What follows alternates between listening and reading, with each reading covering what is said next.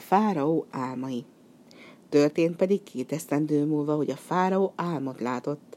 Egybe hívatta Egyiptom minden jövendőmondóját és minden bölcsét, s elbeszélte nekik az álmát, de senki nem tudta közülük megfejteni.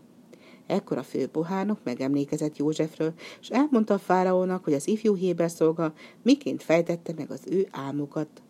A fáraó nyomban magához rendelte Józsefet, hamarjában kihozták a tömlöcből, megborotválták, új ruhát adtak rá, majd bevezették a fáraó elé.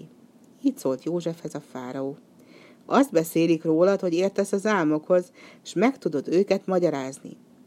József pedig ezt felelte a fáraónak: nem én mondom meg, hanem Isten, hogy mi az, ami a fáraónak javára van. A fáraó akkor elbeszélte álmát Józsefnek. Álmomban folyóvíz partján álltam, és a folyóból hét kövér és szép tehén jött ki, és a nádasban legeltek. Utánok pedig hét másik tehén jött ki a vízből, de azok nagyon ösztövérek és rútak voltak. Egész Egyiptom földjén nem láttam hasonlóan hitványokat. És ezek az ösztövér tehenek elnyelték a hét kövér tehenet. Nem látszott azonban rajtuk, hogy megették volna a kövér teheneket, mert épp olyan rútak maradtak, mint azelőtt. És másik álmat is láttam. Hét teljes és szép gabonafej növekedett egy száron, s mindjárt utánok hét összeaszott vékony, kiszáradt gabonafej növekedett azon a száron, és az aszott hét elnyelte a szép és teljes hetet. Elmondtam én álmaimat az írástudóknak, de nem tudták megmagyarázni, és ezt mondta József a fáraónak: a fáraó két álma egy és ugyanaz. Isten azt jelentette meg a fáraónak, amit cselekedni akar. A hét szép tehén és a hét szép gabonafej hét bő esztendő, mert bőség lesz a földön. A hét ösztövér tehén és a hét aszott gabonafej pedig hét szűk esztendő, az éjség hét esztendeje, amely a hét bő esztendőre következik. A fáraó két álma pedig egy, és ugyanaz, mert Isten siet a szándékát véghez vinni. Aztán pedig így szólt József a fáraóhoz: szemeljen ki a fáraó egy értelmes és bölcs férfiút, s tegye meg Egyiptom földjének gondviselőjévé.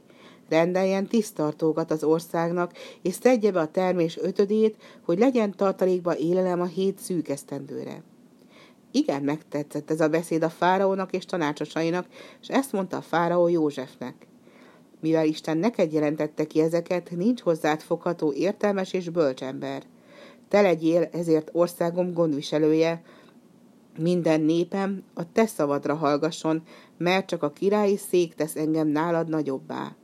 Egész Egyiptom fejedelmévé teszlek ezért téged. S levette a fáraó a gyűrűjét, és Józsefnek adta, majd felöltöztette drága gyolcsruhába, és aranyláncot tett a nyakába. Ezek után körülhordozta Egyiptom földjén, és mindenki letérdelt az új fejedelem előtt. A föld a hét bő esztendő alatt tele marokkal ontotta a termést. József pedig betakarította, és egybe gyűjtötte a városokba. Már annyi gabonát halmoztak föl Egyiptom földjéről, hogy számba sem vették. A hét bő esztendő pedig eltelt, és a hét szűk esztendő elkezdődött, amint ezt József megmondta. Éhínség lett minden országban, csak Egyiptomnak volt ennivaló kenyere.